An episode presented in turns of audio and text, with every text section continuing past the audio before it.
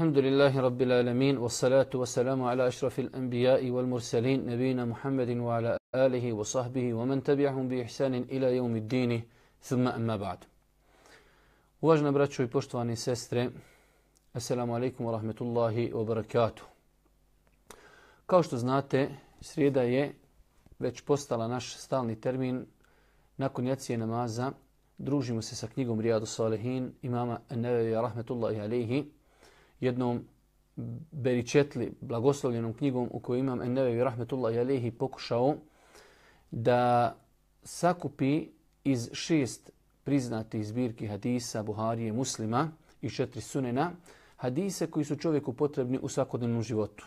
Zaista jedna blagoslovljena knjiga koja je prevođena na mnoge jezika i smatra se jednom od najrasprostranjenijih knjiga eh, u islamskom svijetu nakon Kur'ana. Večeras po knjizi koju smo dosta puta pokazivali, znači e, počinjemo na 148. stranici u poglavlju Međusobno poštivanje i uvažavanje muslimana. Jedno izuzetno interesantno poglavlje, interesantna je knjiga kompletna. E, rekli smo da je e, knjiga sačinjena od kuranskih ajeta i hadisa Božih poslanika, alaihi salatu wasalam, imam Ennevevi, rahmetullahi alaihi, hajde da kažemo, slijeduju jednu ruku imama Buhariju e, u načinu pisanja ove knjige, pa je na početku svakog a, poglavlja stavljao nekoliko samo ajeta, jedan, dva ili tri ajeta o određenoj tematici, a nakon toga bi citirao desetine hadisa o određenoj temi. Mi se večeras družimo s jednom veoma, veoma interesantnom, lijepom temom, koja govori o međuljudskim odnosima, pogotovo pogotovo govori o blagosti i pravima muslimana jednih prema drugima, što je svakako danas E, kada bi uzeli u jednom širom, širim smislu, kada je u pitanju islamski svijet, kada je u pitanju ubijanje, kada su u pitanju ratovi, kada je u pitanju zavidluk među muslimanima, e, netrepeljivost, prozivanje, gibet, nemimet i mnoge druge stvari. Znači ova nam je tema i te kako svima, svima potrebna. Imam Nebevi Rahmetullahi Alihi počinje E, ovo poglavlje sa ajetom iz sure Hajj 32. ajet Zalike wa man yu'azzim sha'air Allahi fa innaha min taqwa al-qulub. Eto tako pa ko poštuje Allahove propise znake čestita srca. Onaj ko poštuje Allahove subhanahu wa ta'ala propise i njegove granice, to je pokazatelj čistoći njegovog srca i da je to srce čestito i moralno. E, nakon toga Imam Nevi citirao je kuranski ajet iz sure Hijr 88. وَحْفِضْ جَنَاحَكَ لِلْمُؤْمِنِينَ A prema vjernicima budi blag smjernice od uzvišnog Allaha subhanahu wa ta'ala, Allahu poslaniku, a nakon toga svima nama između nas da se obhodimo na način blag i lijep. Nakon toga imam Nevi citira ajet iz sure El-Maide 32. ajet وَمَنْ قَتَلَ نَفْسًا بِغَيْرِ نَفْسٍ أو فساد في الأرض فكأنما قتل الناس جميعا ومن أحياها فكأنما أحيا الناس جميعا Ako neko ubije nekoga ko nije ubio nikoga ili onoga ko na zemlji nered ne čini, on kao da je sve ljude poubijao. A ako neko bude uzrok da se nečiji život sačuva, kao da je sve svim ljudima život sačuvao. Znači vidimo ovaj kuranski ajed da postiče e, muslimane na međusobnu pažnju, E, E, koliko je svijet život, koliko je svijet život u islamu, do te mjere da uzvišeni Allah Želšanu kaže onaj ko ubije jednog insana bespravno, kao da je poubijao sve ljude. A s druge strane, isto tako, onaj ko sačuva jedan ljudski život, kao da je sačuvao e, sve ljudske živote. Nakon toga imam Nevevi, onako po njegovom običaju počinje da citira hadise, ovo je jedno malo duže poglavlje, večeras imamo i odgovore na nekih e, dvadesetak vaših pitanja, tako da nećemo se mnogo zadržavati na hadisima, znači pokušat ćemo samo da ih citiramo i jednostavno da pojasnimo e, kratko i rezimiramo njihovo značenje. Prvi hadis, 222. hadis od Ebu Musa i Lešara radijallahu ta'ala anhu, da Allah poslanik alaih salatu wasalam kazao vjernike vjerniku poput građevine čiji se dijelovi međusobno podupiru, pa je Allah poslanik alaihi salatu wasalam isprepleo svoje prste. Allah poslanik, poredujući muslimane, naveo je primjer muslimana da su oni primjer jedne građevine. Vidjeli ste kada čovjek želi da gradi, rećemo zgradu, želi da gradi E, kuću koja ima više spratova, pa i da nema više spratova, znači dijelovi kuće se naginju jedni na drugi. Vidjeli smo, krov ne može sam stajati, zidovi ne mogu stajati sami, mora da bude temelj i tako dalje. Pa Allah poslanik ali se letu selam uporedio muslimane u znači njihovom međusobnom tu suživotu, ljubavi, respektu, da se oni jedni na druge naslanjaju. Tako da vjernik bi trebao u životu da takav bude i da drugi vjernici budu prema njemu takvi da se jedni na druge oslanjaju. U kriznim momentima vjernik bi čovjek trebao da se osloni na vjernike, a isto tako vjernici kada dođu teška vremena trebali bi da se jedni na druge oslanjaju. U drugom hadisu, u 223. hadisu od Ebu Musa i Lešari radijallahu ta'ala se prenosi da Allah poslanik alaihi salatu wasalam kazao jedan interesantan hadis u to vrijeme u to vrijeme e, ljudi su raspolagali kada je u pitanju oružje, imali su svoja koplja i strijele. Pazite koliko Allah poslanik alaihi salatu selam pažnje posvećivao muslimanu, njegovom životu, njegovom tijelu, tome da ne bude uvrijeđen, da ne bude oštećen, da Allah poslanik preporučio kada čovjek E, prolazi kroz neki skup muslimana, kad prolazi kroz džamiju, a naoružan je, nosi koplje, Allah poslanik je preporučio da čovjek na vrh koplja, znači gdje je željez, da stavi svoju ruku i da tako čuva i drži dok prođe kroz muslimane kako nekoga ne bi, hajde da kažemo, povrijedio i kako nekoga ne bi oštetio. Pogledajte koliko islam savršen, koliko islam lijep, da preporučuje znači na jedna jednostavna oružja. Zamislite koliko je to danas mnogo prioritetnije znači u, u mjestima kada je mnogo okupljanja muslimana, kada postoji razno razni drugi načini i mogućnosti da se e, dovede ljudski život u pitanje. Allahu poslanik tada preporučuje da se na željez od koplja stavi ruka kako tim željezom ne bi nikoga povrijedili. Kaže Allahu poslanik ali se ratu selam ko bude prolazio kroz džamiju ili pijacu nosijeći strijele, neka ih dobro pričuva ili neka svojom rukom prikrije njihov oštri vrh da ne bi ozlijedio nekog muslimana. Hadis je kod imama Buhari i muslima. Znači, pogledajte koliko pažnje Allahu poslanik posvećuje ljudskom životu, koliko posveđuje, posvećuje među ljudskim odnosima. Primjer radi da čovjek prolazi će kroz džamiju ili kroz pijacu, zapne svojim kopljetom za nekoga, povrijedi ga. To će sigurno dovesti do čega? Do razmjerica, dovešće do svađe, dovešće do mržnje. Allahu poslanik unaprijed preporučuje kao preventivu da se čuva to koplje kako ne daj Bože ne bi nikoga povrijedili. Nakon toga od Nu'ana ibn Bešira radijallahu ta'ala anhu u 224. hadisu kojeg nam bilježi Buharija i muslim stoji da je Allah poslanik kazao vjernici su u međusobnoj ljubavi, samilosti i saosjećajnosti poput jednog tijela. Kada, kada jedan njegov organ oboli, svi ostali organi odazovu mu se i pridruži se nesanicom i groznicom. U ovom sad hadisu Allah poslanik ali se letu muslimane i njihovo društvo poredi sa jednim ljudskim tijelom. Ali pogledajte ovdje interesantno, kaže Allah poslanik, vjernici su u međusobnoj ljubavi, samilosti i saosjećajnosti. Pa su ovo svojstva koja krasi muslimansko društvo u međusobnoj ljubavi. Insan koji ne voli ljude koji ga okružuju, zavidan je ljudima, e, prezire takve ljude, treba da se preispita, da počne od samoga sebe šta je sa njim. Jer Allah poslanik kaže primjer muslimana u njihovoj međusobnoj ljubavi, samilosti, saosjećajnosti. Musliman treba da se saosjeća, imamo komšiju, preselila mu je majka ili otac ili je imao neku nezgodu tjelesnu ili u ekonomiji i tako dalje. Treba svojstvo je od muslimana prema muslimanima drugim da se suosjeća sa njihovim musibetima, s druge strane da se raduje onda kada se oni raduju. Nažalost moramo privatiti činjenicu da živimo u vremenu e, kada e, ta trka za Dunjalukom, toliko nas je odvela e, jedne od drugih da ljudi nemaju vremena da se raduju kada njegov vrat musliman postigne neki dobar uspjeh, a s druge strane i naša srca su prepuna, prepuna zavisti. Pa Allah poslanik alaih salatu wasalam navodi primjer u ovom hadisu muslimansko društvo da je to primjer jednog tijela, ljudsko tijelo. Pa kaže Allah poslanik, kada oboli jedan organ, ostali organi se odazivaju nesanicom i temperaturom. Pa primjer radi, vi možete desiti se, čovjek se udari u nogu, posjeće prst ili mu se zagnjoji prst ili ima, ili ima operativni zahvat na nozi, ali ima temperaturu na glavi. Glava se suosjeća sa nogom. Pa na taj način Allah poslanik alihi salatu wasalam slikovito pojašnjava da bi muslimani međusobno trebali da takvi budu samilosni, puni ljubavi, da budu poput jednog tijela. Ako se jednom dijelu tijela, makar bio daleko, pogledajte kada čovjek pruži ruku, njegova ruka je kažemo, daleko od srca, daleko od glavi, ali se glava suosjeća. Tako da i mi danas, znači, trebali bi da se povodimo za ovim hadisom i da živimo na takav način. Nakon toga, hadis 225. od Ebu Huriri radijallahu ta'ala anhum koji bilježi Buhari i Muslim, Allahu poslanik alaihi salatu wasalam poljubio jedne prilike Hasana, svoga unuka, sina Alinog, radijallahu ta'ala anhum.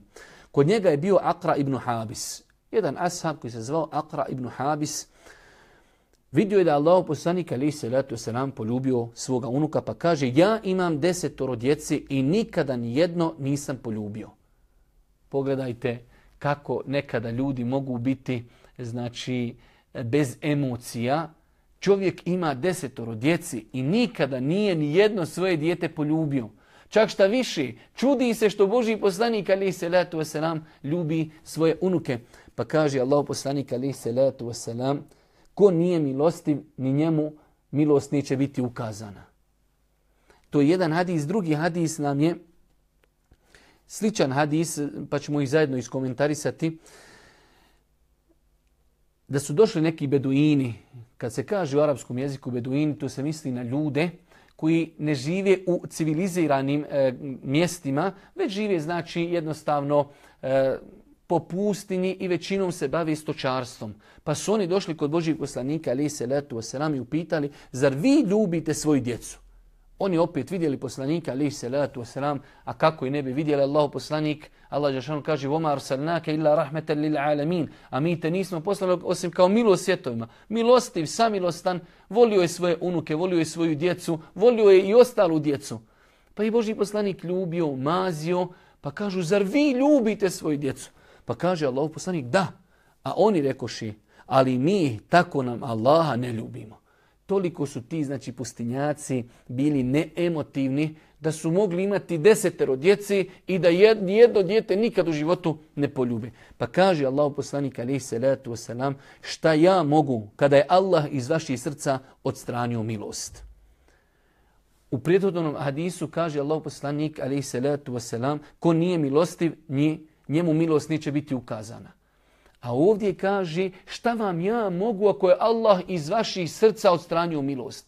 Pa je svojstveno mu'minu, vjerniku, da u njegovom srcu ima milosti samilosti, da voli svoju djecu, svoju suprugu, da voli muslimane, da je samilostan kada vidi dijete bez obzira da li to bilo vjerničko dijete, da li bilo nevjerničko dijete, da li to bilo komšijsko dijete, da je samilostan prema tom djetetu.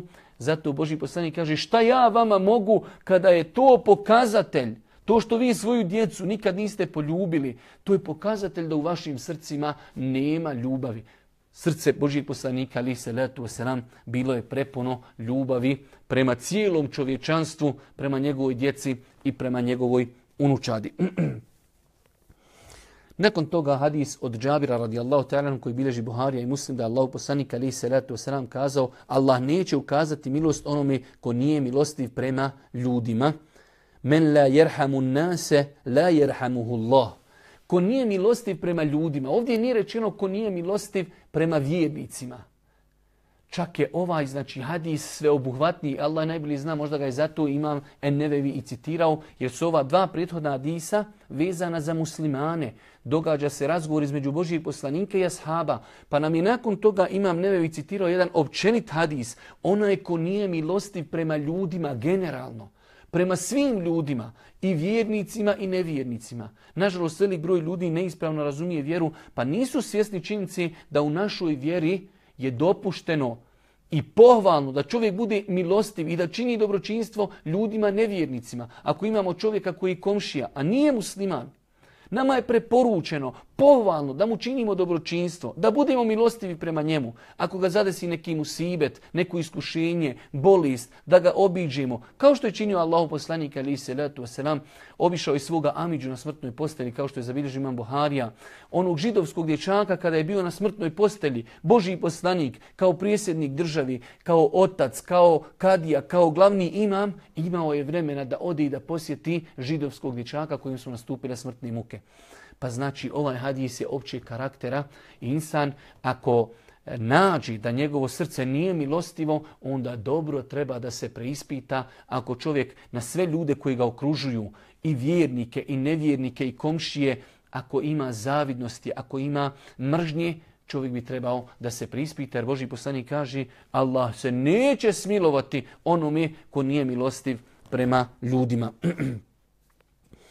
Nakon toga Allah poslanik ali se letu wasalam u nekim hadisima e, pojašnjava praktično kako, kako izgleda milost. Kako je ta milost široka i obuhvata mnoga, mnoga pitanja u životu.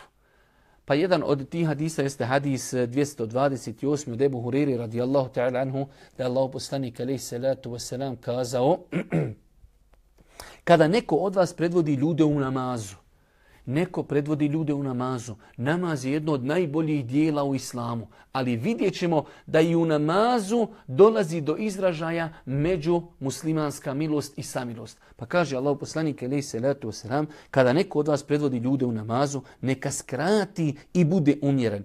Jer među vama ima slabih i bolesnih i starih.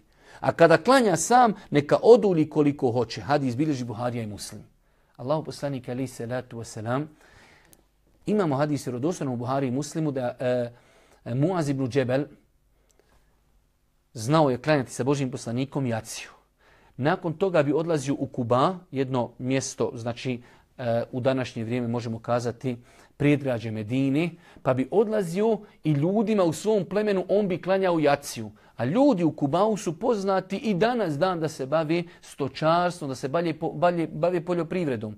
Muaz ibn Džebel klanja kod Božijeg poslanika, napuni svoje e, baterije imana, sluša kirajet Božijeg poslanika i dođe i predvodi narod u svom mjestu, u namazu i počne učiti Bekaru. Bekara ima 50 stranica. Treba sigurno čovjeku ko vješto i dobro uči da prouči Bekaru za sahat vremena. Pa jedne prilike, kao što je došlo u Buhari i Muslimu, Muaz ibn Džebel počeo da klanja jaciju namaz sa Bekarom. Pa jedan čovjek koji se u toku dana umorio od poljoprivrednih obaveza, kada je Muaz počeo učiti Bekar, on je znao da će ta Bekara sva otići na dva rekiata ili na jednom rekiatu, pa se ovaj čovjek odvojio, klanjao sam i otišao kući. Pa je Muaz čak i uvrijedio ovog čovjeka kao on je se odvojio zato što ima u njemu licemjerstva. Pa je čovjek otišao, požalio se Božijem poslaniku, kaže Allah poslaniće, mi u toku dana imamo obaveze, imamo posao, on dođe, i počne da nam dugo uči. Pa je Boži poslanik se naljutio, naljutio, kaže prenosio hadisa, kao što se nikada prije naljutio. Pa kaže, zovnu je Muaza, kaže, efetanun ente ja Muaz. O Muaze, zar ti ljude stavljaš na kušnju? Zašto, kaže, nisi učio sa sebi hisme rabbike l'a'la, hel etake hadithu l'gaši? Zašto, kaže, nisi učio kraće sure? Spomenuo je Boži poslanik Muaz ibn Džebel u nekoliko sura, ni jedna od tih sura ne prelazi strancu u Kur'anu a stranca u Koranu na namaz se može proučiti za dvije ili tri minute. Pa i ovom hadisu, znači, Allah poslanik ali se letu selam preporučuje imamu da ako klanja ljudima, predvodi ljude u najboljem ibadetu koji muslimani mogu učiniti. Namaz u džematu kaže neka bude umjeren. Svakako ne znači treba da klanja prebrzo, da ljudi ne mogu da ga stignu, ne. Da bude umjeren, da ljudi stignu na ruku da tri puta kažu zikr, na seždi da kažu zikr, da prouči i tako dalje. Ali s druge strane da ne oduživa. Zašto? Zato što ima ljudi koji su bolesni, koji su stariji, koji imaju neke potrebe i tako dalje. Ali kaže Allah poslanik, a kada klanjate sami, onda odužite koliko vi možete izdržati. Nakon toga, nakon toga dolazi nam hadis od Aisha radijallahu ta'ala da je Allahu poslanik alejhi salatu wasalam ostavljao činjenje određenih dijela, iako ih je volio da čini ta dijela i straha da ga ljudi ne počnu ustrano prakticirati pa da im se to propiše kao stroga obaveza. Pogledajte milosti Allahu poslanika. Bilo određenih dijela koja voli Boži poslanik, ali salatu selam. Ali on izbjegava učiniti ta dobra djela kako ga ljudi ne bi vidjeli. Pa ljudi počnu to prakticirati, pa im možda to djelo bude i naređeno. A pogledajte ovaj hadis i prethodni hadis i cijelo vrijeme mi govorimo o međusobnoj milosti i uvažavanju muslimana. Pa je milost Božijeg poslanika ogledala se i kroz to da je Božiji poslanik nekada imao dijela koja voli ali ih je ostavljao, nije tio da čini, jer bi ljudi kada bi vidjeli da on to radi, ljudi bi ostavili. Čini, ljudi bi počeli da čini ta dijela, a nakon toga možda to dijelo bude i propisano da se mora činiti kao obaveza. nakon toga u 230, 230. E, hadisu od Aiši radijallahu ta'ala stoji da je Allah poslanik alaih salatu letu selam zabranjivao sahabima neprekidni post. Ovdje imate lijepo pojašnjeno u fusnoti neprekidni post. Ne misli se da čovjek iz dana u dan posti. Ne. Već imate nešto u arapskom jeziku, el vusal, da čovjek posti kontinuirano nekoliko dana, čak i na da posti. Bilo je saba koji su željeli da posti na taj način.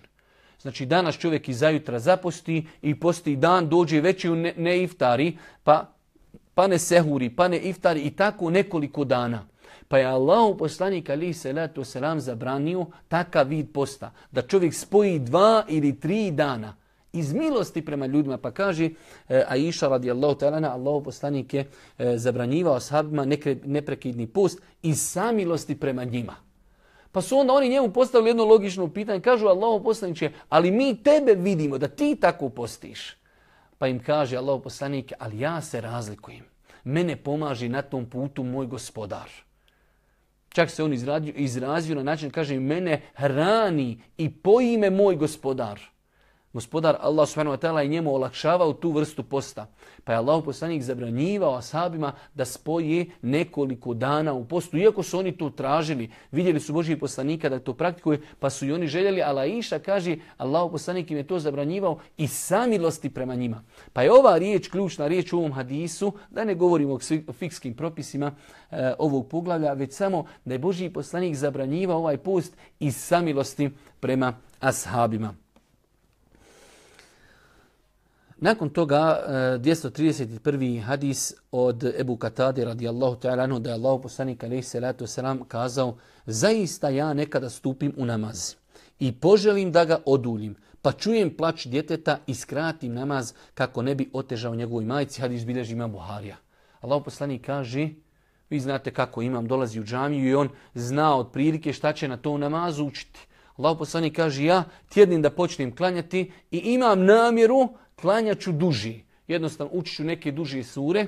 Kaže, pa u toku namaza začujem plać djeteta. Pa kaže, skratim namaz. Pogledajte milosti Allahog poslanika. On u namazu razmišlja o srcu majke koja sluša njeno dijete kako plaći. Pa kaže Allah poslanik ali se letu wasalam, ja skratim namaz kako ne bi otežao njegovoj majci. Allah poslanik zna da majci teško pada da njeno dijete plaći. Pa je njegova samilost bila toliko velika. A sahabi u to vrijeme oni su uživali u namazu sa Allahovim poslanikom. Voljeli su da klanjaju dugo. Allahov poslanik kaže, rekao bi Bilalu, Eqimi sala erihna biha. Prouči i kamet, odmori nas namazom. Oni su uživali u namazu. Allahov poslanik je znao njima uskratiti tu stvar, da uživaju namazu zbog plaća djeteta, ne zbog plaća djeteta, zbog srca majke. Nije želio da oteža tuj majci. Pa pogledajte praktične primjere kako je Allah poslanik ali se ratu wasalam bio samilostan.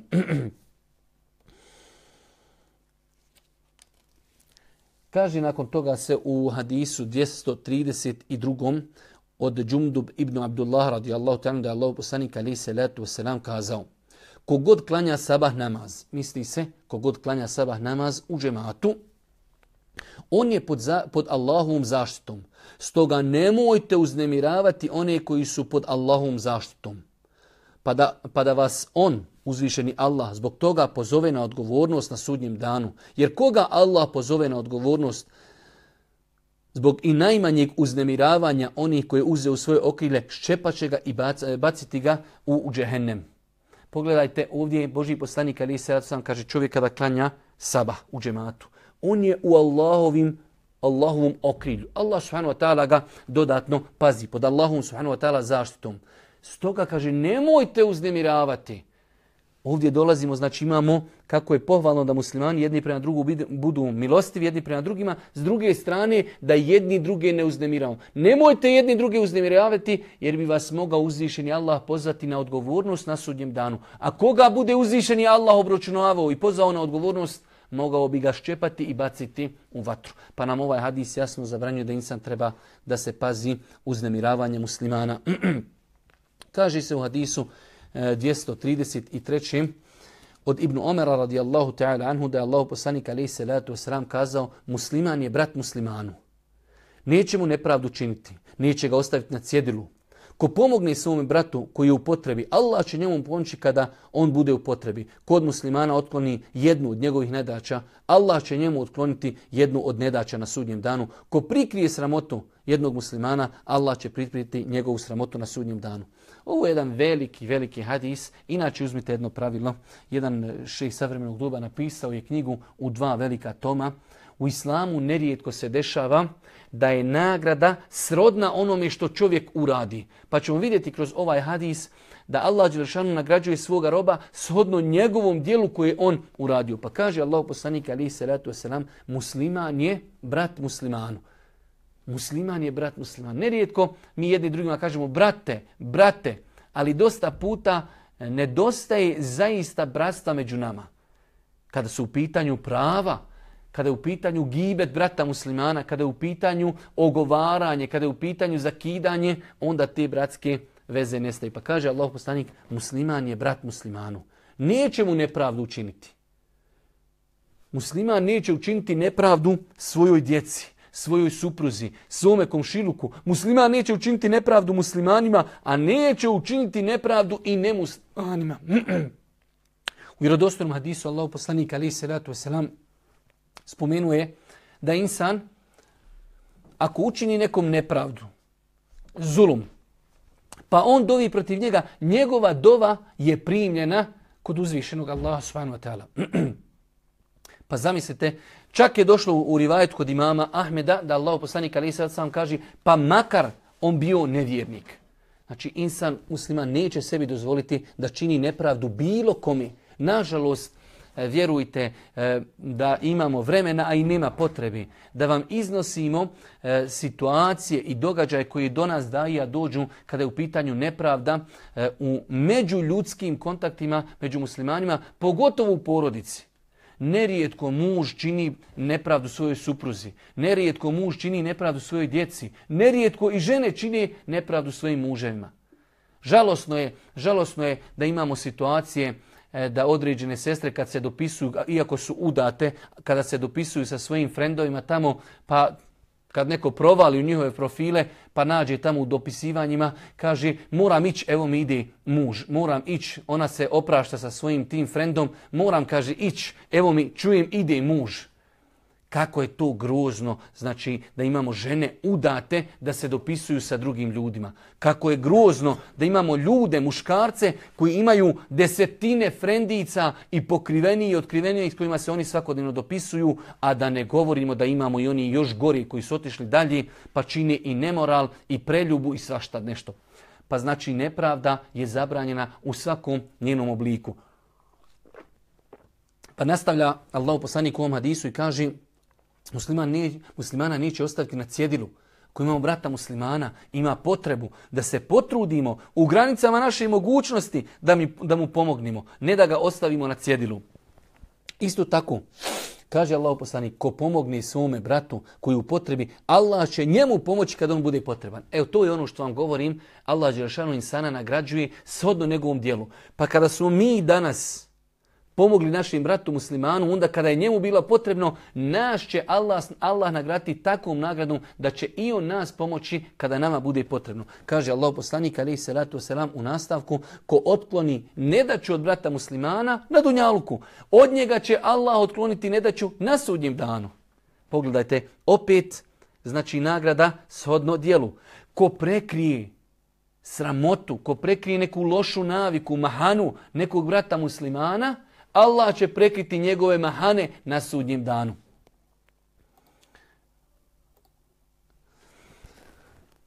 Pa je ovaj hadis jedan veliki hadis koji nam e, podcrtava kako i na koji način muslimani trebaju međusobno da se potpomažu. Nakon toga sličan hadis Imam Nevi je citirao nekoliko hadisa koji su slični. Od Ebu Huriri radijallahu ta'ala se prenosi da Allah poslanik kazao musliman je brat muslimanu. Neće ga prevariti, neće ga lagati, niti ostaviti na cjedinu. Muslimanu su svijeti čast i metak i život drugog muslimana. Bogobojaznost je ovdje pa je pokazao svojim prstima na prsa. Čovjek koji je dosta griha da omalovažava svoga brata muslimana. Ovaj hadis nam otkriva još neke nove detalje u međumuslimanskoj komunikaciji, pa kaže Allah poslanik, musliman je brat muslimanu, o tome smo govorili, neće ga prevariti. Svojstveno, ako smo mi braća, onda ne možemo nikako jedni druge prevariti. A pogledajte danas koliko ima, koliko ima u međumuslimanskoj komunikaciji, e, koliko ima prevari. Neće ga lagati. Nažalost, danas imamo, e, imamo čistu laž, a imamo jednu laž u šali ljudi ti kažu mnogo toga i kada čovjek počne da, da, da se čudi, kaže šalio se. U islamu je laž strogo zabranjena. Allah poslanik ali se ratu selam kaže laž vodi ka grijehu, a grijeh vodi ka džehennemu i vatri. Samo dvije stepenice. Pa se insan treba čuvati laži. Nakon toga kaže Allah poslanik ali se ratu selam muslimanu su svijeti čast i metak i život drugog muslimana. Ovo su tri velike, tri velike stvari. Čast, život i metak. Nažalost, mi nerijetko pazimo na život, pazimo na, na, na, na e, život i pazimo na imetak. Ali čast brata muslimana je postala najjeftinija stvar danas. Znači, pogotovo kada je u pitanju e, virtuelni svijet, kada je u pitanju internet, kada su u pitanju ljudi koji misle ako su sebi na Facebooku ili Viberu ili Whatsappu e, nadili neki nik, nešto tamo lav ili lavica ili tigar ili teuhid ili suze ili već nešto šta su, misle da to meleci ne zapisuju na njihovo ime. Pa insan treba da se boji takvih stvari. Pa kaže Allah poslanik ali se leto selam, bogobojaznost je Haruna ovdje.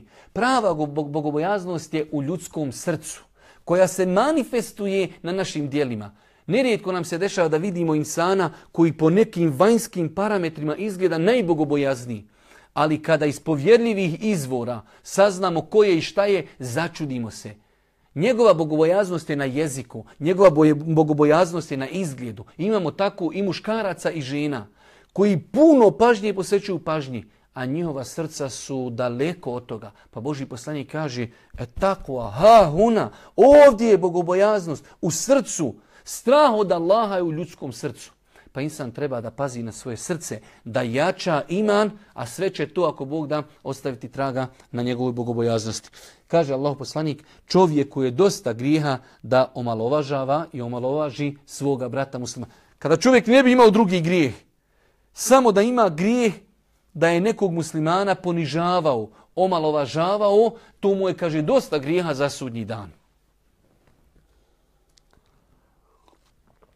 U sljedećem hadisu, opet je sličan hadis kao i ovaj, ali evo prvi nekoliko stvari koje Allah poslanik spomenuo hadisu od Ebu Huriri u Buhari i Muslimu, nemojte jedni drugima zavidjeti. Opet je problem vezan za srce. Boži poslanik kaže, وَلَا تَحَاسَدُ Nemojte biti zavidni jedne prema drugima. Ja sam neki dan o tome pisao na Facebooku. Islamski učinjaci kažu zavidni koji zavidi nekome u svom okruženju, on kao da se protivi Allahovoj odredbi kaderu. Kao da kaže gospodaru, a što si ti njemu dao toliko? Zašto da zavidimo na nečemu što mu je dao uzvišeni Allah? Zašto da zavidimo na nečemu što je nama uskratio Allah iz njegovog znanja? Pa jedna od najgori bolesti koja može zadesti mu'minsko srce – zavist, jer ona se suprostavlja Allahovoj odredbi i kaderu. Pa kaže Allah poslanik, nemojte jedni drugima zavidjeti. Nemojte se lažno nadmetati u trgovini. Znači imate u islamu jedan vid e, trgovine da, znači kao licitacija. Pa čovjek kaže prodajem to, pa ko će dati više? Pa dođu ljudi koji lažno podižu cijenu. Ima jedan koji zaista želi da kupi. Ali onda oni, on kaže ja dajem 10 maraka, oni kažu ja dajem 12, ja dajem 15. Oni ne žele da kupe. Samo žele da iz njega izvuku što više novca. Pa Allah poslanik ali se letu se nam kaže nemojte se lažno natjecati u kupoprodaju. Ako želiš kupiti bujrum, ne želiš kupiti, onda se nemoj lažno natjecati jer to nije svojstveno muslimanu. Nemojte jedni druge mrziti. Nemojte jedni drugi naljutivši se, jedni prema drugima okrećati leđa. Nemojte se natjecati jedni prema drugima kada je u pitanju kupoprodaja. Ako vidimo da je čovjek nešto pazario, da se mi tu miješamo i kažemo čovjeku, e slušaj, ja ću ti za iste pare donijeti bolju robu i tako dalje, u islamu sve te stvari su zabranjene. Zašto? Zato što one utječu na međuljudske i međumuslimanske odnose.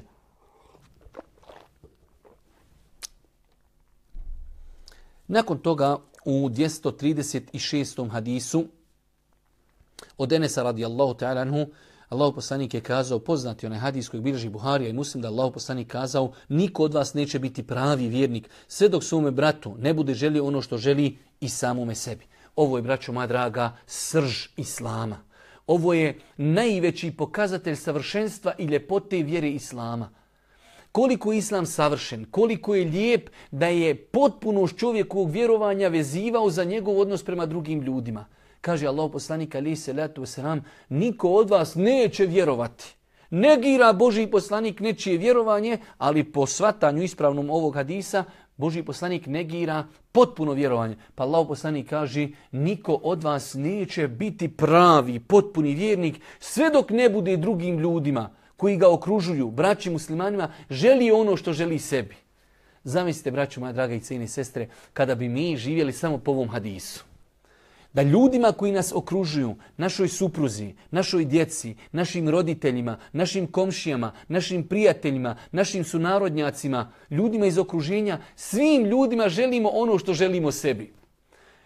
Želimo li mi da neko o nama govori loše? Ne želimo. Onda mi nećemo o drugim ljudima govoriti loše. Želimo li mi da nam neko slaži? Ne želimo. Onda mi nećemo slagati. Želimo li mi da nam neko ukrade nešto? Ne želimo. Onda mi nećemo drugim ljudima ukrasti. I tako dalje. Sve što mi ne bi voljeli da nama neko čini, to mi nećemo činiti drugima. U protivnom nismo dostigli potpuno savršenstvo imana. Pogledajte kako je vjera Islam savršena i lijepa garantujem tako mi uzvišenog Allaha, kada bi ljudi živjeli samo po ovom hadisu, niko od vas neće potpuno vjerovati dok bratu muslimanu ne bude volio ono što želi sebi. Vjerujte kada bi živjeli po ovom hadisu, 50, 70% među ljudskih problema u porodicama, u familijama, u gradovima, u četvrtima gradskim, nestalo bi tih problema. Kada bi živjeli samo po ovom hadisu, kada bi se mi trudili da dostignemo savršenstvo. Nama u interesu nije uopšte da dostignemo savršenstvo Islama. Ovaj hadis nas indirektno postiče da trudimo se da dostignemo savršenstvo Islama. Allah poslani kaže, neće potpuno vjerovati onaj ko ne voli bratu muslimanu ono što voli sebi. Nakon toga Allah poslanik citira jedan hadis koji je i ashabima bio malo nejasan. E, kako se ogleda muslimanska milost i samilost prema ljudima koji čine nepravdu i prema ljudima kojima se čini nepravda. Pa kaže Allah poslanik alaih salatu wasalam, unsur ahaka zalimen au mazluma. Rekao Allah poslanik, pomozi svom bratu bilo da on čini nepravdu ili da se njemu čini nepravda. Kaže Allah poslanik, pomozi svome bratu bez obzira da li on bio onaj koji čini nepravdu ili onaj kome se čini nepravda. Kaže Asabi Allahu poslaniće, Nama je jasno kako da pomognemo nekome kome se čini nepravda. Trebamo stati u njegovu odbranu da mu se ne čini nepravda. Ali kako da pomognemo onoga ko čini nepravdu? I zaista na prvi pogled čudno, kako ga pomoći? Pomoći ćemo ga na način da ga savjetujemo, da ga kritikujemo, da ga spriječimo u njegovom nanošenju nepravdi. Pa kaže Allah poslanik alaihi salatu wasalam, ako ga spriječiš da učini nepravdu, time si mu zaista pomogao.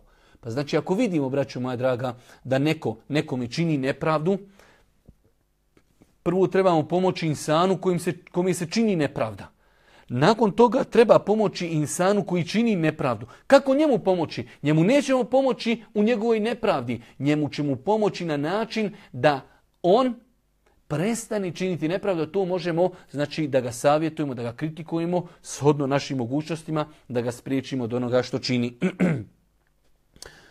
Nakon toga imam eh, Ennevevi rahmetullahi alehi citirao je nekoliko hadisa koji govori o među muslimanskim pravima. Znači imamo muslimani jedni pored drugih živi. svaki musliman kod drugog muslimana ima neka prava, moralne obaveze. Pa da vidimo šta su te moralne obaveze i šta je Allah poslanik ali se wasalam se spomenu uh, e, u tim stvarima. U prvom hadisu o Debu Hurire radijallahu ta'ala koji bilježi Buharija i muslim stoji da je Allah poslanik kazao pet je dužnosti muslimana prema muslimanu. Znači Allah poslanik između ostalih mnogih moralnih obaveza spomenuo u ovom hadisu pet. Dok u drugim hadisima je spomenuo neko viši. Što znači u ovom hadisu nije ciljao da pobroji sve. Već između ostalih obaveza musliman prema drugom muslimanu ima pet moralnih obaveza. Pa kaže Allah poslanik alaihi salatu wasalam odgovoriti mu na selam. Znači ako neko naiđe ulicom i nas poselami, nama je obaveza da odgovorimo tom čovjeku na selam. Isto tako, obići ga kada se razboli. Pogledajte kako Islam pazi na jedno društvo. Naišao je čovjek, poselamio se, mi ne treba da ga zanemarimo. Kako bi bilo tom čovjeku u njegovoj duši, u njegovom srcu, prošao je pored nas, eselamu alaikum, mi mu ne odgovorimo. Isto tako, čovjek se razbolio, nikoga ne obiđi. Pa kaže Allah poslanik, njegovo pravo, naša moralna obaveza jeste da odgovorimo tom čovjeku na, na selam. Naša moralna obaveza da odemo tog čovjeka posjetiti sada kada mu je najteži, kada je bolestan, kada ga ljudi zaboravi, kada ima bolove, kada mu je dosadno u krevetu, da odemo, da ga razgovorimo, da mu učimo dovu, da ga postićemo na hajr i tako dalje. Pa znači, E, druga obaveza muslimana prema muslimanu jeste da ga obiđi kada se razboli. Otići mu na dženazu kada umri. Znači, družili smo se sa čovjekom godinama, bio nam je komšija, prijatelj, poznanik i zadnju stvar koju u životu možemo učiniti za njega na dunjaluku jeste da ispratimo njegovu dženazu. Pa je moralna naša obaveza, ako možemo izorganizirati sebe, svoj život, svoje obaveze, da čovjeku odemo, da mu klanjamo dženazu, a znate kako je Allah poslanik ali se ratu sam preporučio u mnogim hadisima da ako insanu klanja više ljudi dženazu, da i zauzmu se kod Allah subhanahu wa ta'ala, da će mu biti oprošteni grijesi. E, četvrta obaveza, odazvati se njegovom pozivu na gozbu. Znači jedna od obavi za, pogledajte kako je islam društven kako islam e, pazi na jedno društvo. Neko te pozove na neku gozbu, svakako islamski učenjaci kada komentarišu ove hadise uvijek spominju da to bude gozba na kojoj nema harama. Gozba bez muzike, gozba bez alkohola i tako dalje, gozba bez miješanja muškaraca i žena, ali pod pretpostavkom da je ta gozba ispravna, da nema ništa zabranjeno, moralna obaveza, čak islamski učenjaci neki kažu da je to vađib i obaveza šerijatska da čovjek ode i da se odazove. Pogledajte kako Islam pazi na osjećaje ljudi. Neko te pozove, bujrum dođi, imam sutra neku gozbu, e, sin mi se ženi ili šta ja znam, dijete sunnetimo ili, ili tako dalje. I sutra očekuje da mu dođe deset komšija, niko nije došao. Kako bi se osjećao taj čovjek? Pa kaže Allah poslanik alaihi salatu wasalam, pravo muslimana, kod drugog muslimana, ako ga pozove, da se on odazove na njegov poziv. I na kraju kaže Allah poslanik, da mu nazdravi kada kihne. U islamu znači čovjek, velik broj muslimana nažalost ne zna e, taj način. Čovjek kada kihne treba da kaže Elhamdulillah. Kada kihne on kaže Elhamdulillah. Onaj koga čuje kaže Jerhamu Kella. Nakon toga on ponovo koji je kihnuo kaže Jehdikumullahu yuslihu balekum. Nažalost mi ono što smo naučili jeste na zdravlje i to je to. Dok u sunnetu Božijeg poslanika, ali i salatu wasalam, nalazimo da je od sunneta da čovjek kada kihni, kaže Alhamdulillah. Onaj koga čuje, kaže Jerhamu Kella. Ako kihni čovjek i ništa ne rekne, ljudi mu neće ništa ni kazati. Ali ako on kaže alhamdulillah, oni mu kažu irhamukallah. Nakon toga i on njima uzvraća i kaže jehdikumullahu wa yuslihu balekum. U ovom hadisu, znači Allah poslanik je spomenuo pet prava. U drugoj verziji hadisa koji bilježi ima muslim, kaže Allah poslanik šest je obaveza muslimana prema muslimanu. Kada ga sretneš, poselami ga. Sada ovdje govorimo o drugoj strani. Malo prije Allah poslanik spominje moralnu obavezu da čovjek kada mu neko nazove selam da odgovori. Ovdje navodi drugi primjer. Kada sretnemo muslimana da mu nazovemo, da mu nazovemo selam. Kada te pozove na gozbu da se odazoveš, o tome smo govorili, rekli smo islamski učenjaci, neki čak smatraju da je obaveza otići na gozbu kada nas neko lično pozove, ako na toj gozbi nema nikakvih harama. Dok ako ima harama, ako ima muzike, ako ima alkohol, ako ima miješanje muškaraca i žena, svakako da čovjeku nije dozvoljeno da se odazove. Pa kaže Allah poslanik Ali se ratu se nam, kada od tebe zatraži savjet da ga posavjetuješ. Moralna obaveza je kada neko dođe i kaže tražim od tebe savjet da ga čovjek posavjetuje. Ali indirektno iz ovog hadisa shvatamo da je svojstveno mu'minu vjerniku da on traži od drugih ljudi savjet. Nažalost, malo je oni koji razumiju to iz ovog hadisa. Allah poslanik kaže, moralna obaveza je muslimana da kad neko od njega traži savjet, da mu da savjet. A mi hadis gledamo s drugog aspekta i kažemo, ali je svojstvo mu'mina po ovom hadisu da mu'min traži od drugih ljudi savjet. Nažalost, veoma rijetko ćete čuti i vidjeti da neko traži savjet. Danas jednostavno ljudi e, do, do, dostigli su neko savršenstvo. Niko ne želi savjet, niko ne želi kritiku i tako dalje. Pa kaže Allah poslanik ali se letu nam, ako zatraži brat musliman savjet, obaveza je da ga posavjetuješ. Kada kihni, pa zahvali Allahu, rekni alhamdulillah ti mu nazdravi, kada oboli ti ga obiđi, a kada umri ti ga isprati, znači klanjaj mu dženazu. I zadnji hadis, Allahu poslanik alaihi salatu wasalam opet navodi e, neke stvari u među muslimanskoj komunikaciji. E, hadis pod rednim brojem 239 od Ebu Umari. E, radi Allahu ta'ala nehuma da je Allahu poslanik alaihi salatu wasalam e, naredio nam je sedmero, a zabranio sedmero. Pa kaže se, naredio nam ne da obilazimo bolesnika. Naredio Boži poslanik kad su u pitanju muslimanske, međumuslimanske komunikacije, naredio je muslimanima da jedni drugi, kada se razboli, da se obilazi. O tome smo govorili. Da odlazimo na, na dženazu, o tome smo govorili. Nazdravimo onome ko kihni, znači ako neko kihni i kaže Elhamdulillah, ovo je uvjet. Ako neko kihni i kaže Elhamdulillah, nama je obavez da mu kažemo Jerhamuke Allah. Pa nakon toga mi ponovo odgovaramo kažemo Jehdikumullahu wa yuslihu balekum. onome ko nas Allahom zakune da mu nešto uradimo, da mu to ispunimo. Znači jedna od moralnih osobina i, i prava muslimana jeste kada neko nešto zatraži i zakune nas Allahom. Zato insan treba, ne treba s tim da se poigrava, već ako već traži nešto Allahovim imenom, onda treba to bude nešto veoma bitno. Pa Allah poslani kaže, ako vas neko zakuni, zaklinjem te Allahom da mi to uradiš, onda bi se vjernik treba u granicama svoje opet mogućnosti, moralno je da se potrudi da mu to ispuni. da pomognemo onome kome je učinjena nepravda. Znači ako imamo osobu koju je učinjena nepravda, da se maksimalno potrudimo da ju pomognemo. i da se odazovemo insanu koji, e, koji nas je pozvao na gozbu, o to bismo govorili. U svakom slučaju, uvažna braćo i poštovane sestre, e, to su hadisi koji sam večeras ja želio da prokomentarišemo iz ovog poglavlja. E, nakon toga, u nastavku naše emisije ćemo, ako Bog da, pošto nismo već dugo od Ramazana, nismo odgovarali na vaša pitanja, danas ćemo, ako Bog da, odgovoriti na neki dvadesetak pitanja koja su pristigla, neka su pristigla znači prije e, ovih par dana, neka su već pristigla možda i prije e, desetak dana. Imamo jedno pitanje,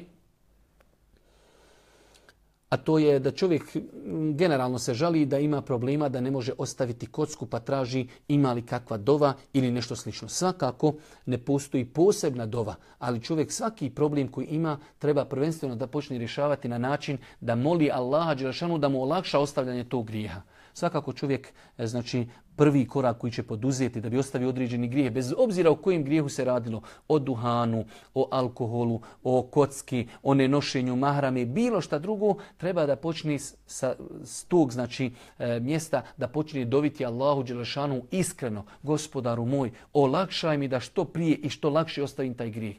To je prva stvar. S druge strane, znači, postoji mnogo drugih načina i metoda u bilo kojem pogledu. Pa primjer radi ako je pitanje kocka, ako je pitanje duhana, ako je pitanje alkohol. Čovjek treba da se čuva takvog društva. Treba da se čuva svega što će ga posticati i posjećati na grijeh treba znači e, da ne dopusti šetan da ga zavodi. Dok čovjeku dođe ideja, dok mu dođe pomisao, trebao bi da idem u kladioncu, čovjek treba znači odma da to hajde kažemo u korijenu sa sjeće i da ide nečim drugim korisnim da se zabavi. Allah dželešanu kada govori o bludu, šta je rekao?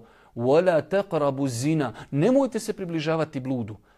Nije rečeno nemojte činiti blud. Tako isto važi i za kocku. Sve ono što će nas asocirati i odvesti, nećemo prolaziti pored kladionica, trudit ćemo se maksimalno. Izbjegavat ćemo društvo koji će nas pozivati u kladionice i tako dalje. Nakon toga, e, jedan brat se žali da je e, našao Hamailiju, pa kako riješiti se Hamajlije, jer kaže u Hamajliji imaju zapisani neki i kuranski ajeti i tako dalje. U svakom slučaju poznato je pravilo da kad su u pitanju znači zapisi, kada su u pitanju Hamajlije, da čovjek treba bismilom učeći, bismilom učeći suru kul huvallahu ehad, kul euzu bi rabbil fele, kul euzu bi rabbi nas, treba te stvari raspetljati i nema nikakve smetnje da ih zapali. To je jedan od načina kako se čovjek može riješiti Hamajlija. Kaže, htjela vas pitati e, da li osoba može da klanja sabah namaz kada ustane, to je kada se svanilo ukoliko je prespavala pravo vrijeme za sabah namaz. E, tačno je da čovjek treba da se potrudi da klanja sabah namaz na vrijeme. Znači treba preduzeti sve što bi e, trebao da poduzme da ustane na vrijeme. Pa primjer radi, čovjek treba a, da reguliše sahat, da navije mobitel i tako dalje. Ali ako bi se zaista desilo da je poduzeo sve i prespavao je, onog momenta kada ustani, tada je za njega nastupilo namasko vrijeme. Jer čovjek sve dok spava, ali je poduzeo sve da ustane, a nije ustao, čovjek nije griješan. Onog momenta kada ustane, čovjek će abdestiti i klanjaće u vjerodostojnim hadisima Buhari i Muslima, Allahu poslanika ali se ratu nam kaže, e, insan kada prespava namaz ili ga zaboravi. Znači imamo dvije varijante i dvije opcije u kojima se u islamu ne pišu grijesi ljudima. Čovjek kada zaboravi, čovjek jednostavno nije klanjao u podni, učio ezan. Imao je neki obaveza dok je otišao u opštinu, dok je otišao ovdje, otišao, zaboravio je na podni namaz. Kada zauči kindija namaz, on se sjeti podni. On će klanjati podni i nije griješan. Isto tako ako prespava, nije griješan, ali rekli smo da poduzmi sve što može i uz Allahu pomoć nije griješan. Allahu poslaniku ali se ratu selam kada je bio jedne prilike na putovanju zadužio je Bilal radijallahu ta'ala da i probudi na sabah, pa je Bilal jedno vrijeme dežurao, dežurao i on je bio umoran pa je zaspao. Pa ih je probudilo, probudilo ih je znači e, E, ocija i sunca. Sunce je toliko odskočilo da je njih, znači oni su spavali u pustinji, probudio ih je vrućina sunca. Pa su ustali i klanjali su, znači, sabah. Tako da vjerodostojna disi potvrđuju da čovjek e, kada prespava namaz ili ga zaboravi, samo će taj namaz klanjati i nema drugog iskupa. Baš tako je došlo u hadisma Božih poslanika, ali se ratu se nam. Imamo jedno interesantno pitanje. E, slušao sam vaša predan vezano za e, valjanost abdesta koliko se ne izgovori bismila. Pošto su svi toaleti u mojoj kući sa nužnikom, ja uvijek izgovorim bismilu prije ulaska u toalet. A isto to radim kada treba da uzmem gusul. Sad me interesuje da li je to ispravno. U svakom slučaju, znači mi živimo u vremenu kada se u velikom broju slučajeva e, u kupatilima imamo znači WC šolju, imamo nužnik, sve je to na istom zajednom mjestu. Islamski učenjaci savremenog doba zauzeli su tri različita stava kako i na koji način će čovjek postupiti. Pa su jedni učenjaci podržali ovaj stav, jako mišljenje da će čovjek prije što uđe u, u WC kazati bismillah, da je to nijet bismillah kada tjednim abdestiti, da je ta bismillah za abdest. I to je mišljenje, ima, što bi rekao, e, svoju težinu.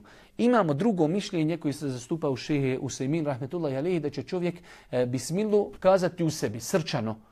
Znači da jednostavno čovjek kada tjedni da, da abdesti, pored njega je možda vice i šolja, jednostavno ne doliči da naglas rekne bismillah, on će u srcu znači zanijetiti bismillah i počeće abdesti. I treći stav koji je preferirao šeh bin Baz, rahmetullahi alihi, da, da čovjek i bez obzira što se nalazi i u WC-u, znači u toaletu gdje abdesti, jer je on znači jednostavno savim svojim ustajanjem od WC šolje, šolje ili e, nužnika, on je promijenio mjesto. Znači, pa šeh bin Baz, rahmetullahi alihi, smatraju da, da čovjek treba da kaže bismillah, e, pa makar bio i toaletu. U svakom slučaju, tačno je mišljenje, prvo moramo početi iz početka, da nije obaveza kazati bismillah na početku abdesta i kupanja. Tako da, kad isključimo ovu opciju da nije obaveza, onda odmah nam je pitanje jednostavnije i lakše.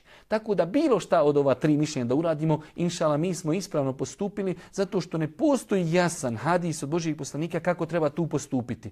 Pa je ovo pokušaj u da nam da odgovor kako da postupimo. Sva tri mišljenja imaju svoju težinu, sva tri mišljenja imaju svoju težinu, ali je nama bitno da kada čovjek i kada bi abdestio i kada bi se okupao, a nije rekao bismillah, njegov i abdest, njegov kupanje je validno. Nakon toga nam ostaje e, samo kada i na koji način će čovjek kazati. Čovjek će odabrati ono što njegovom srcu najviše inšala odgovara. Neko će to kazati prije ulaska u WC. Neko će to kazati e, znači donošeći tu bismilu u sebi, znači u srcu, a neko će to kazati izgovarajući riječi i mislim da sva ta tri mišljenja e, mogu da se prakticiraju. jedno onako čudno malo pitanje, kako postupiti sa pijanom osobom ako sretnemo na ulici ili u našem društvu. Čovjek ne treba da bude u društvu pijanih osoba. Pijane osobe jednostavno nisu računljive, može doći do vrijeđanja, može doći do psovanja, mogu oni opsovati i insanu, mogu i oni između sebe u razgovoru psovati, tako da čovjek musliman nikako ne bi trebao da bude u društvu u kojem ima pijanih osoba. Čovjek postavlja pitanje, malo je duže, ali rezime pitanja je e, e, čovjek koji ide u džamiju, kako će kao postupiti sa svojom suprugom u pogledu namaza u džematu. E, imamo dva pitanja. Čovjek ako čuje u svojoj kući učenje ezana bez mikrofona, on bi trebao da se odazove tom ezanu. Muškarcima je propisano da klanjaju namaz u džematu. Ženama je dozvoljeno da idu u džemat, ali im je namaz u kući bolji. Pa znači, to su dva temeljna pitanja u pogledu namaza u džematu. Ženama je bolje da namaz klanjaju kod kući, a muškarcima je bolje da namaz klanjaju u džematu. Žene mogu uz dozvolu svoga muža otići u džamiju i klanjati namaz u džematu. E sada se e, ostaje ona jedna verzija, to je ako je čovjek nema nigdje blizu džamije, klanja kod kući, može li klanjati sa svojom suprugom u džematu, nema nikakve smetnje, znači čak šta više možemo kazati da je to jedan mali džemat, da je pohvalno i lijepo da čovjek klanja u džematu sa svojom porodicom, sa svojom suprugom.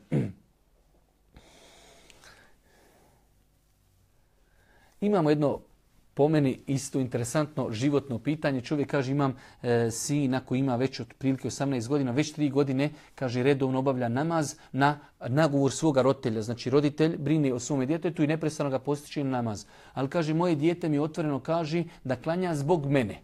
Da li ja, kaže, da ga ostavim jedan period ili da ja i dalje njega nastavim e, posticati da klanja. Allah najbolje zna, e, čovjek treba da obavi ono što je njemu vjera naredila. Nama je vjera naredila kao roditeljima da mi svoju djecu pozivamo na namaz.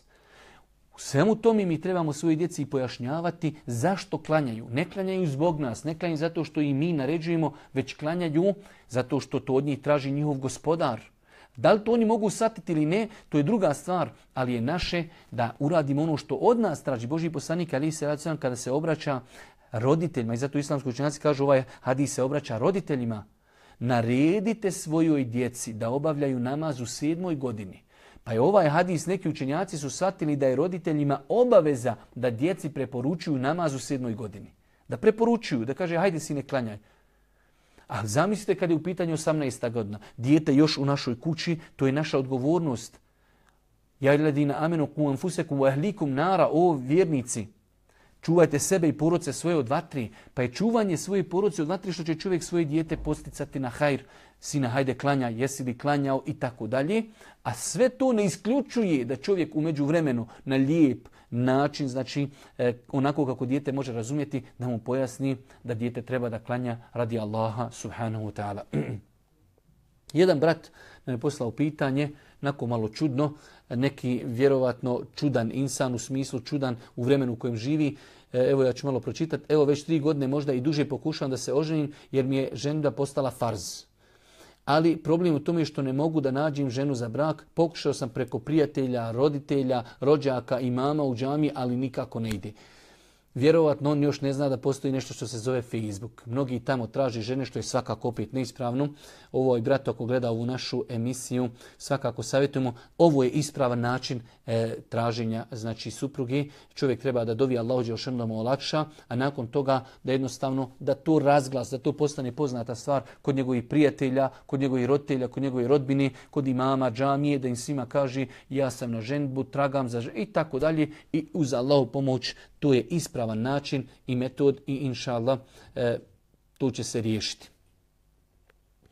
Pošto ne imam posla, a zaista mi je potrebno, imam ponudu za posao, ali ne mogu u tom poslu da obavljam namaz na vrijeme. Da li smijem privat takav posao? E, ovdje imamo dvije stvari. E, muslimanu je naređeno da obezbijedi sebi svoju porodce egzistenciju, muslimanu je naređeno da klanja. Pa insan treba da pokuša da na, na poslu obezbijedi sebi ove dvije mogućnosti. Da mu posao bude halal i da može ispunjavati obaveze prema uzvišenom Allahu subhanahu wa ta'ala. Treba da pokuša da se izbori za svoje pravo da na poslu klanja. Ali ako se zaista desi da čovjek ne može na, na poslu nikako da klanja, Allah najbolji zna, nije dozvoljeno prihvatiti posao na kojem čovjek neće nikako moći obavljati namaz. Imamo jednog brata koji nam postavio ono standardno pitanje, to je da ima napade u šetana, da mu šetan došaptava e, e, ima li Allah, nema li Allah, ima li stvoritelj, nema li stvoritelj i tako dalje. U svakom slučaju to je poznat napad i šetana koji je čak Allah poslanik ali se letu selam E, spomenuo u vjerodostojnim hadisima da su mu dolazili hadisi, da su mu dolazili asabi, govori su Allahu poslaniče, nalazimo nešto u svojim grudima što ne bi volili da kažemo, više bi volili da spadnemo sa nebesa nego da to progovorimo. Kaže Allahu poslanik, jeste li to našli? Je li to došao šejtan sa tim vesvesama? Kaže, jes, Kaže, to je sarihul iman, to je pokazatelj vašeg imana. Tako da insan treba da svakako da se zaštiti maksimalno od e, učeći dove jutarnjim večernjim zikrovima, učenjem kul euzu bi rabbil fele, kul euzu bi rabbi nas i znači učenjem Kur'ana, lijepim društvom, neprepuštanjem. E, insan ima veliki problem, velik broj braća i sestara pogriješi kada se prepusti šeitanskim došaptavanjima. Čovjek dok osjeti tako došaptavanje treba da se zaokupira nečim, da zatraži e, zaštitu od uzvišnog Allaha subhanahu wa ta'ala, a nakon toga da se zaokupira nečim korisnim i uz Allahu pomoć na taj način će to riješiti. E, Eh, selam aleikum, ja sam sa Kosova, imam problem sa noćnom morom, sanjam sve i svašta i plašim se noću, ne znam kako da to riješim. Kako da to liječim. U islamu postoje dvije vrste liječenja, ne postoji treća vrsta liječenja. Imamo eh, liječenje medicinom, imamo liječenje rukijom.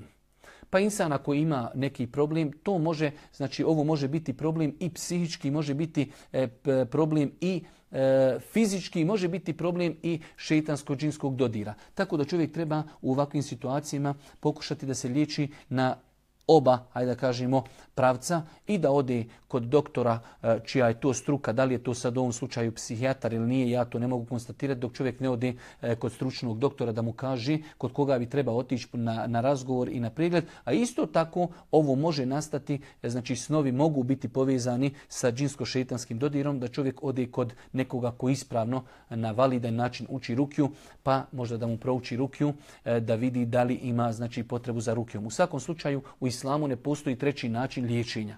Imamo rukju, ispravno šerijatsko liječenje Kur'anom i imamo medicinski tretman. Svakako u svemu tome insan treba da dovi Allahu Đelšanu da mu olakša. E, jedan insan nam je spomenuo prije nekoliko godina sam pretučen od poznati osoba, zadobio sam tjelesni teške povrede. Nakon nekoliko godina borbe na sudu tuž, tuženi mi moraju isplatiti određenu glavnicu i štetu i zatazni kamate. Znam da je nama muslimanima uzimanje i davanje kamate strogo zabranjeno i tako dalje. E, pitanje je, znači čovjek je dobio ljude na sporu i treba da e, imaju zatezne kamate. U ovakvim slučajevima, e, znači čovjek, ako se ne radi o bankama, ako se radi o privatnim e, licima ili čak o državi, čovjek će takve stvari ostaviti, neće u osnovi uzimati, neće ih potraživati. Osim da se zaista desi da ga država e, ili sistem u kojem on živi natjera da to mora sve u paketu zajedno uzeti.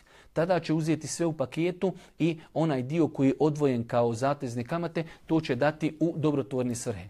Ali ako on to može izbjeći, primjer rad nekada se desi da čovjek e, dobije spor protiv države, protiv budžeta, nakon toga dobije i zatazne kamate. On u osnovi ne treba da naplaćuje, ne, ne treba nikako da to uzima uz, iz budžeta. Za razliku kada su pare bile na banci, pa, pa nam banka dadne neke kamate. Mi ako te pare ostavimo, kome smo i ostavili? Ostavili smo i banci, kamatnom sistemu. Tada mi jačamo kamatni sistem. Tada ćemo mi to uzeti i dati negdje u dobrotvorni svrhe. Ali ako su to u pitanju pojedinci, ako je to u pitanju država, tada mi to od njih nećemo ni tražiti ako možemo to mi izbjeći. Ali ako se to mora uplatiti u paketu, onda insan jednostavno nema druge varijanti.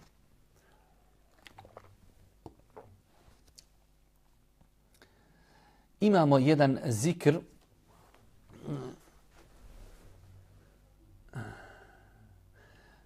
onaj poznati zikr da Allah poslanik ali se ratu sam kazao dvije riječi lahke na jeziku e, teške na vagi, drage milostivom Allahu subhanahu wa ta'ala, subhanallahi wa bihamdi, subhanallahi al-azim. E, Da li postoji neki određen broj koliko puta taj zikr možemo u toku dana kazati? E, znači treba da znate da u, u islamu postoji dvije vrste zikrova. Imamo zikrove koji su ograničeni, precizirani i imamo zikrove koji su e, otvorenog tipa. Ovaj zikr nije ograničen. Što znači čovjek u toku dana što više može govoriti, to je bolji.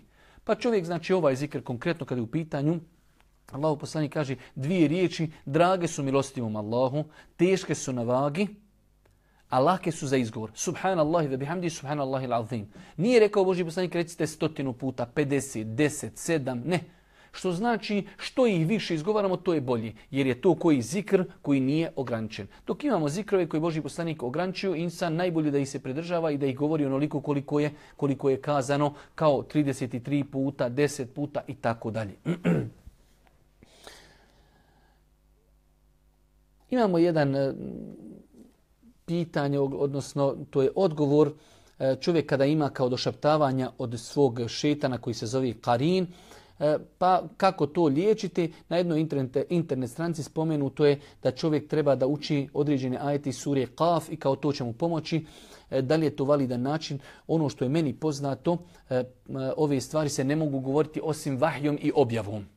Nije mi poznato da postoje hadisi u kojima je Boži poslanik ali se Veselam selam borbu protiv e, šetana koji je znači neprestano od insana preporučio učenje ajeta i sure Qaf.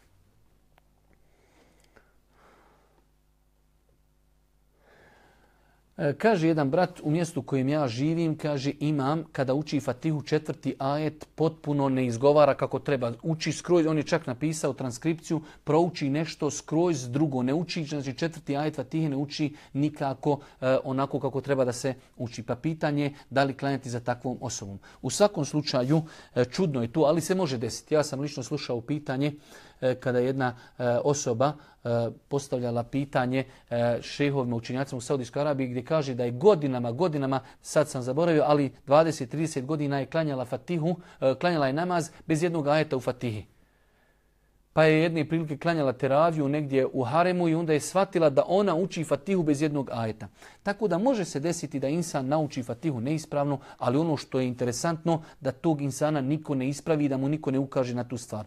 Ja smatram da u ovakvim situacijama treba prvo početi, znači e, posavjetovati tu osobu da mu se kaže da to je neispravno što radi. Donijet mu Kur'an, donijet mu znači knjige koje potvrđuju, e, snimiti ako treba njegov kiraj da mu se dokaže da neispravno uči.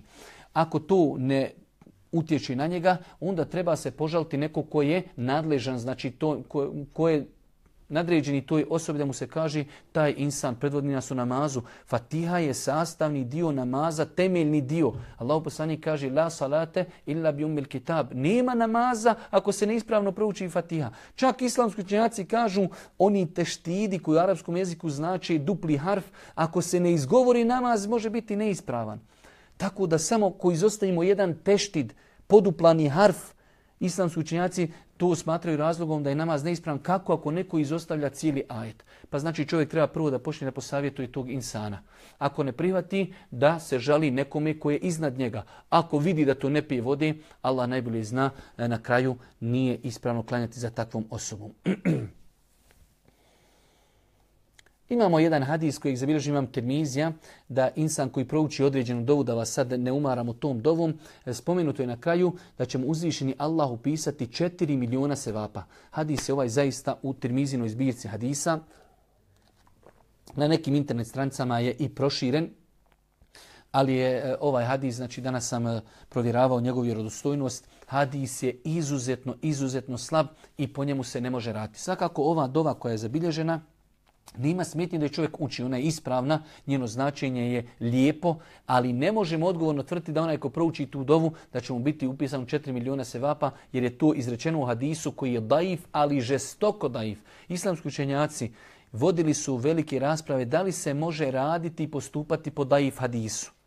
Pa je određen broj učenjaka poput imama Buharije i drugih velikim hadisa kazao po daif hadisu se nikako ne može raditi ni u akidi, ni u fikhu, ni u posticaju na dobra djela. Bio je određen broj učenjaka koji su kazali može se raditi po daif hadisu kada su u pitanju posticanja na dobra djela. Ali oni su postavili uvjet da taj hadis nije žestoko slab. Ovaj hadis, kao što, kao što kaže šeh Salih Muneđid u, u odgovoru na to pitanje, a po pozvao se na velike učenjake umeta, ovaj hadis je žestoko, žestoko slab i nije ispravno ga pripisivati Božijem poslaniku, alihi salatu wasalam. Pitanje, čovjek kaže imam li pravo da ostavim hiljadu maraka u prodavnici, i da onda u toku sedmice i mjeseca ulazim u tu prodavnicu i uzimam šta hoću i onda kad dođe do 1000 maraka da oni meni kažu eh dobro je sad si ispunio kvotu, nemaš više uplaćeno ništa. Da li je to ispravno? Ispravno je, nema nikakve smjetnje zato što u islamu čovjek e, kada kupuje nešto može da dadne pare unaprijed, može da dadne pare e, zajedno sa kupovinom i može da plati naknadno. U ovom slučaju kada je u pitanju znači prodavnica, mi možemo dati pare i nakon toga uzimati šta hoćemo iz prodavnice tokom sedmice i mjeseca. Možemo, odemo standardno što svi ljudi rade, uzmu namjernice i na kasu platimo. I imamo treću varijantu da uzmemo, oni tamo zapišu svesku i to naknadno platimo. Sve dok u toj robi nema ništa znači što je vezano za kamatu, odnosno zlato i srebro, eh, kada mora biti plaćanje iz ruke u ruku. Ali kada su u pitanju prodavnice, one te artikle i ne prodaju, tako da sve tri varijante su dozvoljene. Dozvoljeno da čovjek plati, dadni novac i onda u toku sedmice i mjeseca i godine dana uzima artikle dok ne dođe dok, dok te kvote. Dozvoljeno da uzmemo artikle i odmah ih platimo i dozvoljeno da uzmemo artikle i da ih platimo naknadno. Sve tri ove verzije su po islamu dozvoljene. Jedan brat nam se također žalio da je bio na džumi pa da, da je imao e, neku muku koju nije mogao izdržati. Sad već ima fobiju od toga kad god ode na džumu ima problema. Opet se vraćamo na isti odgovor. Znači e, u islamu nema drugog načina liječenja osim medicine, psihijatar, psiholog i imamo učenje rjuki. Pa kada insan osjeti da ima neki problema, pokušat će znači, na, oba ove, e, na ova dva načina da se liječi i kod doktora, a isto tako na ispravan način učinje ruki.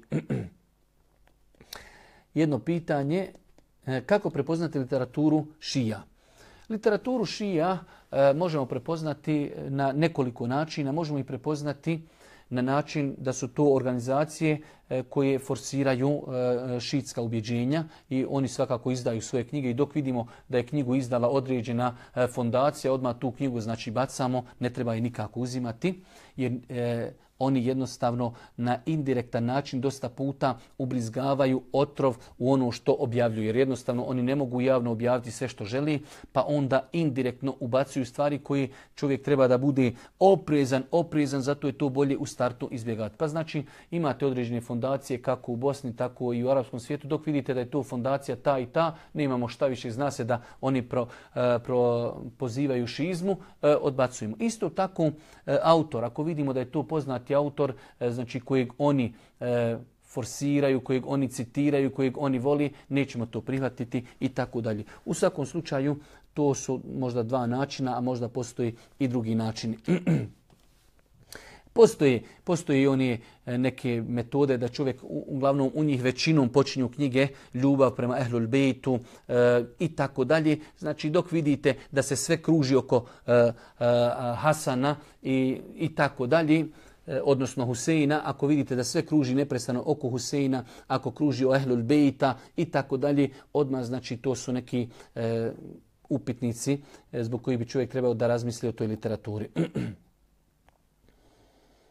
Jedan brat nam se javio, našao je e, prsten na jednom parkingu, pa kako da, da se ponaša. U svakom slučaju, E, šta god da čovjek nađe, potpada pod e, opći propis nađenih stvari. Pogotovo ovaj brat nam je spomenuo da taj prsten vrijedi neki 30 40 između 30 i 35 hiljada američkih dola. Uf, ja nisam ovu riječ hiljada ni vidio. U svakom slučaju, mislio sam da se radi o 35 ili 30 e, američkih dolara. U svakom slučaju čovjek u islamu kada nađe određenu stvar, e, obaveza mu je godinu dana da razglašava. Svakako neće kazati našao sam prsten u kojem e, toliko je vrijedan, svakako već je, znači, hajde da kažemo, indirektno napisati, razglasiti, da li putem radija, da li put, na, na mjestu gdje je našao, tako što će zalijepiti znači, obavještenje ljudima koji imaju tu svoje radnje, da im kaže ako vam neko bude dolazio koji izgubio nešto vrijedno, dajte mu moj broj mobitela, neka me kontaktira. Znači, obaveza insanu godinu dana e, u granicama svoje mogućnosti da to razglašava. Znači, da li će on negdje, znači ako ima neka oglasna tabla ili ljudi koji imaju radnje, podijeliti im svoje vizitke i kazati našao sam nešto vrijedno, ne govoreći o čemu se radi ni koliko je vrijedno. Našao sam nešto vrijedno, ako neko bude pitao, ako neko bude dolazio, znači e, dajte mu moj broj telefona. Ako se javi u toku godine, treba precizno da opiši e, ono što je izgubljeno. U ovom slučaju prvo mora da kaže da je to prstin. Nakon toga da kaže takav je, toliko vrijedi, sve da spomeni. A Ako spomene precizan opis, čovjek će mu to dati. Ako ne spomene precizno, neće mu dati svakako. Godina dana kada prođe, čovjek ima pravo da to uzme sebi i da to koristi. Ali mora znači zapisati e, osobine, e, svojstva onoga što je našao. Ako bi nekad u budućnosti taj čovjek došao i ponovo to zatražio, njemu je dužnost da mu to ponovo vrati. Ali nakon godinu dana ima pravo da to on koristi e, znači sebi. Saljevanje strave u islamu i to je zadnje pitanje.